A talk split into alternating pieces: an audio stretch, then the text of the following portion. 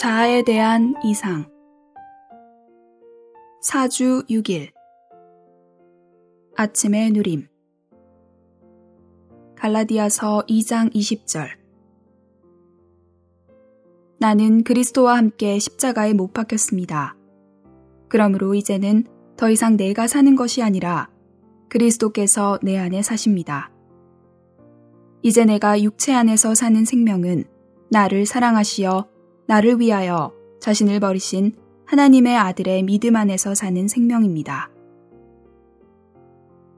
에베소서 3장 16절 17절 아버지께서 그분의 영광의 풍성을 따라 그분의 영을 통하여 능력으로 여러분을 강하게 하셔서 속사람에 이르게 하시고 믿음을 통하여 그리스도께서 여러분의 마음의 거처를 정하시게 하시며 우리는 우리 영이 속사람이고 이 속사람의 인격이 그리스도라는 것을 알아야 합니다. 이전에 우리는 그리스도의 능력을 체험했고 이것을 위해서는 우리의 영이 기관인 것으로 충분했습니다. 그러나 지금 우리는 그리스도의 인격을 체험해야 하고 이것을 위해서 우리는 우리 영이 속사람이라는 것을 알아야 합니다. 그리스도를 우리의 인격으로 취한다는 것은 우리의 자아를 부인하는 것을 의미합니다. 자아는 무엇입니까? 이 자아는 바로 우리의 타락한 인격입니다. 우리는 반드시 자신의 인격을 부인하고 그리스도를 우리의 인격으로 취해야 합니다. 우리 가운데 많은 사람들이 주 예수님께서 어떻게 우리의 기도를 들으셨는지를 간증할 수 있습니다. 주님께서 우리의 기도를 듣지 않으셨다면 우리 가운데 많은 사람들이 아마 구원받지 못했을 것입니다. 그러나 구원받은 후 오랫동안 주님은 더 이상 우리의 말에 귀를 기울이지 않으시는 것 같습니다. 왜냐하면 주님은 우리가 그분의 말씀에 귀를 기울이기를 원하시기 때문입니다.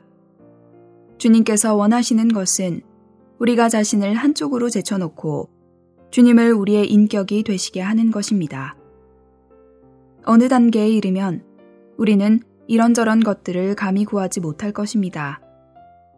우리는 우리의 인격이신 주님의 느낌과 인도하심을 감지하기 위하여 다만 기도로 우리 상황을 주님께 말씀드리기만 할 것입니다.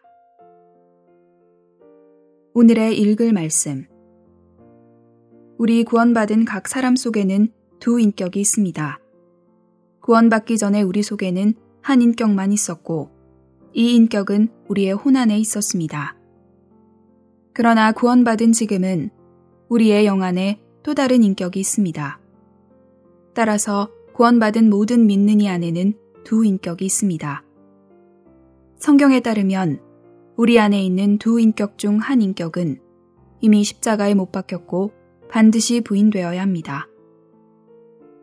로마서 6장 6절은 우리의 옛사람, 곧 우리의 혼안에 있는 인격이 그리스도와 함께 십자가에 못 박혔다고 말합니다. 비록 우리 혼안에 있는 인격은 십자가에 못 박혔고 반드시 부인되어야 하지만 우리 혼의 기능은 보존되었습니다. 이것은 우리 혼의 생명은 죽임당해야 하지만 우리 혼의 기능들, 곧 생각과 감정과 의지는 새롭게 되어야 한다는 것입니다.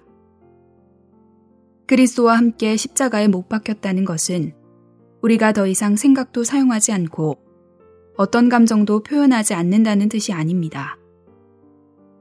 그것은 우리 혼의 기능이 새롭게 되기 위해서 우리의 혼, 곧 우리 옛사람 안에 있는 부패한 생명이 십자가에 못 박혔다는 뜻입니다. 우리는 반드시 이 일에 대하여 분명해야 합니다. 전에는 우리의 혼이 인격이었지만 지금은 우리의 영이 인격입니다. 전에는 영이 기관이었지만 지금은 혼이 기관입니다. 우리는 혼이 의견을 내거나 앞장서도록 해서는 안 됩니다. 이것은 우리의 혼이 우리의 인격으로 나타나는 것을 부인하는 것입니다. 그러나 우리가 어떤 일을 기억해야 할 때가 오면 우리는 기억과 관련된 기관인 우리의 생각의 기능을 사용할 수 있습니다. 따라서 우리의 혼은 더 이상 우리의 인격이 아니라 하나의 기관입니다. 오늘 우리의 영이 우리의 인격입니다. 우리가 그리스도를 우리의 인격으로 받아들이고자 한다면 우리는 우리의 영이 하나님을 접촉하는 기관일 뿐 아니라 우리의 인격이라는 것을 보아야 합니다. 따라서 우리는 우리의 혼생명, 곧 우리 자신의 인격을 부인하고 우리의 새 인격인 우리의 영에 의해 살아야 합니다. 주 예수님께서 바로 이 새 인격이십니다. 에베소서 1장에서 우리의 영은 기관이지만 3장에서 우리의 영은 속사람이 되었습니다.